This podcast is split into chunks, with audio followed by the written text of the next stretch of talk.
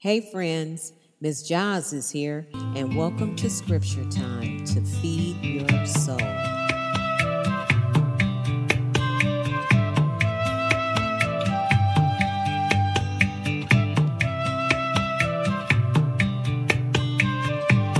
Hey there. In the last ap- episode, which was part four of my story, I shared with you about how God was ever present in my neighborhood and in the community in which I was raised. And I shared how this community had a split personality. One side of the community was filled with promise and hope, and the other side was filled with darkness and despair. Something else that I can recall about that neighborhood is uh, particularly that street, is that it was sandwiched between a beer brewery company on the south side and a prostitution ring on the north side. When I think back, this hood was like no other. So, if you haven't already done so, check out part four of my story. So, during my middle school years, I continued to attend church and um, youth activities. In my eighth grade algebra class, there was a classmate that was like an evangelist. She would talk to the other classmates and give them Bible tracts. And she reminded me of the Jehovah Witnesses that used to come to the house and on Sundays and pass out their literature, which was usually a magazine called The Watchtower. But my classmate at school was different because she talked about Jesus. And one day she gave me a brand new paperback Bible. It was called the Living Bible. It appeared to be a different version of the King James Holy Bible, but it was much easier to read and understand. So I began to read this Bible, starting with the creation story in the book of Genesis. And so I found it to be pretty interesting. When I got to Genesis chapter 4, I was surprised to discover that Adam and Eve had sexual intercourse with each other. And it even said it in the Bible. The King James Bible did not give me that kind of clarity like the Bible that I had received from my classmate. The language in the Living Bible was just straightforward and that's exactly what I needed, especially at my age. I was in middle school. In chapter 4 of the King James Bible, it stated that Adam and Eve, or that Adam knew Eve. And at that time, I didn't have a clue that the phrase meant sexual intercourse. Being able to read with better understanding sparked me to read the Bible, but it didn't last.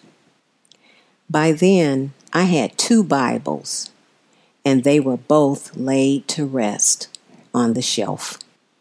There's a Bible verse that says, I will hide God's word in my heart so that I may not sin against him. That verse is found in the book of Psalm, chapter 119, verse 11. But at that time, I was more interested in talking on the phone and getting together with friends or going shopping, bowling, skating, or watching TV or going to the show, which is called the movies today. So back then, it was about me, all about me and my will. And so naturally, I had no interest in hiding God's word in my heart. but God would understand because He's patient. Check out the book of Numbers, chapter 14, verse 18. Let me pause my story for now, but please join me next time for part six of my story. But before you go, I would like to invite you to know Jesus personally if you don't already know him. And if you already have a personal relationship with him, then you should know that there is still a lot more to learn about him as you love on him and obey God's word. But for those who have no personal affiliation with Jesus, I want you to know that you can have a relationship with him today. He already knows you, just like he knew me way before I existed or before I ever gave him a thought. He is the perfect Son of God, the only Son of God, and he died for me, you, and everyone else. Even though we didn't know or care to know him, and yet he died for us. Anyway, Jesus is the one who took the punishment for your sins and mine as he died on the cross. God also raised Jesus from the dead, and he now lives in heaven. This means that you will never die, but live in heaven forever, if you choose to believe in him. If you believe in Jesus and you believe in what he did for you, please repeat after me in prayer Jesus, I believe you are the perfect Son of God who loved me enough to take the punishment for my sins and die for me. I want you to come into my heart and soul and change me with a desire to live for you. I receive your gift of eternal life.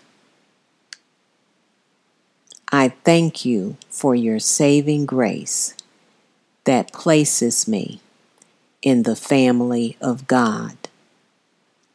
If you said that prayer with utmost sincerity, welcome to the family of God, which is also the body of Christ. To learn more about Jesus and how to grow in your relationship with Him, check out the internet resources in my show notes. Peace and love to you, my friends. Talk to you soon.